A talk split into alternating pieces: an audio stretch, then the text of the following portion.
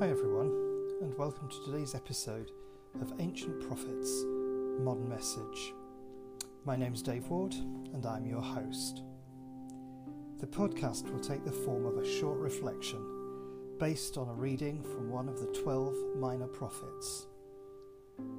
Each episode is divided into five sections pause, read, think, pray, and live you'll be invited to pause, to read a few verses from the Bible, to think about some of the issues the passage raises, and to pray about what you've learned. Finally, you're invited to think of small actions you can take to actually put into practice the message of the prophet as you live your everyday life.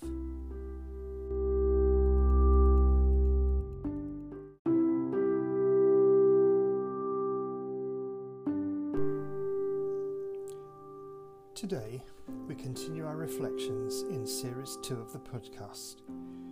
We're looking at the tough and tender prophecy of Hosea. Hosea, Part 5 Reconciled. Pause. Stop what you're doing. Relax. Let go of all the tension in your body and the troubled thoughts in your mind Become aware of God's presence. Breathe slowly and deeply. Be still.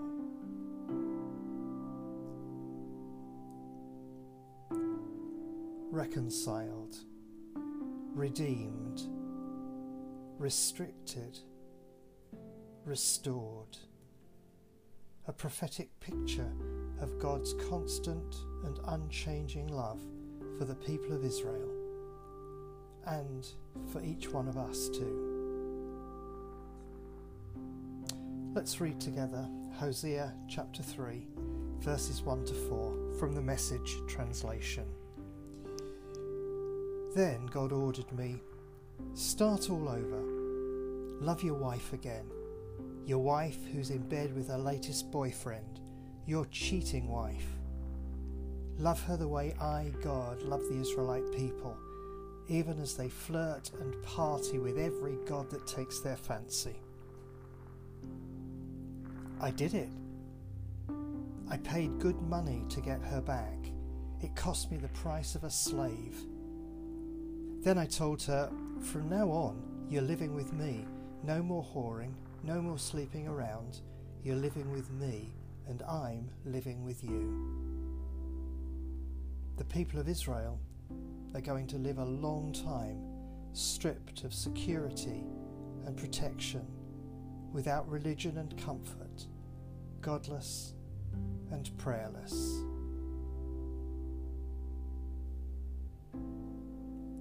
This is pretty amazing stuff. We return to the story of Hosea and his unfaithful wife, Gomer.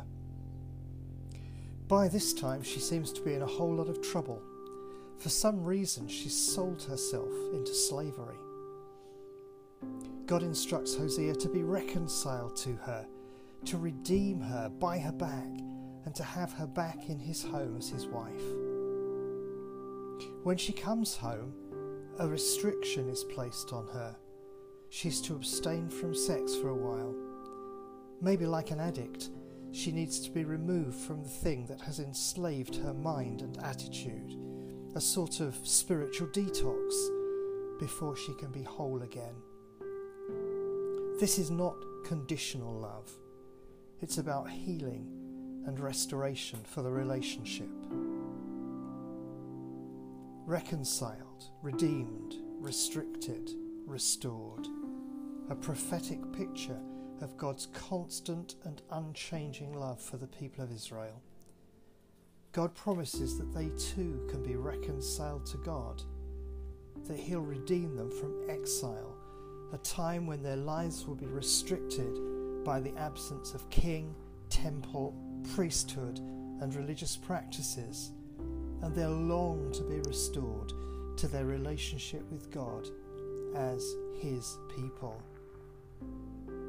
And it's also a picture of what Jesus has done for the people that make up his church, redeeming them from slavery to a sinful life and restoring them to a full relationship with the God who loves them.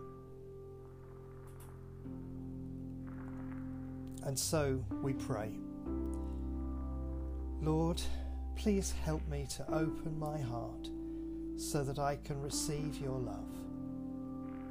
Thank you for giving me the Holy Spirit to fill my heart with your love, so that I not only feel how much you love me, but I'm able to love others who are difficult to love.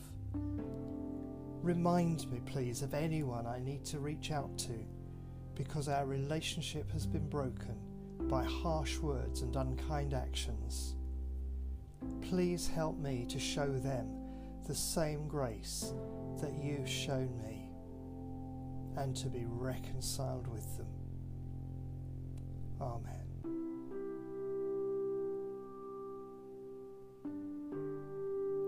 So, how are we to live this message? Well, we've prayed that God would show us anyone who we need to be reconciled with. So, is there someone you need to be reconciled to? Someone to whom you need to show the same restoring love that Jesus showed to you? Ask God to help you love that person. Ask what love might look like towards that person. Consider the possibility that there'll be a cost in loving that person in the way that God wants you to. And then, if it's possible, take the first steps towards renewing the connection and restoring the relationship. And our final prayer Father, keep me constantly aware of your loving presence wherever I go today. Jesus, help me to resemble you in the things I do, think, and say with all the people I will meet today.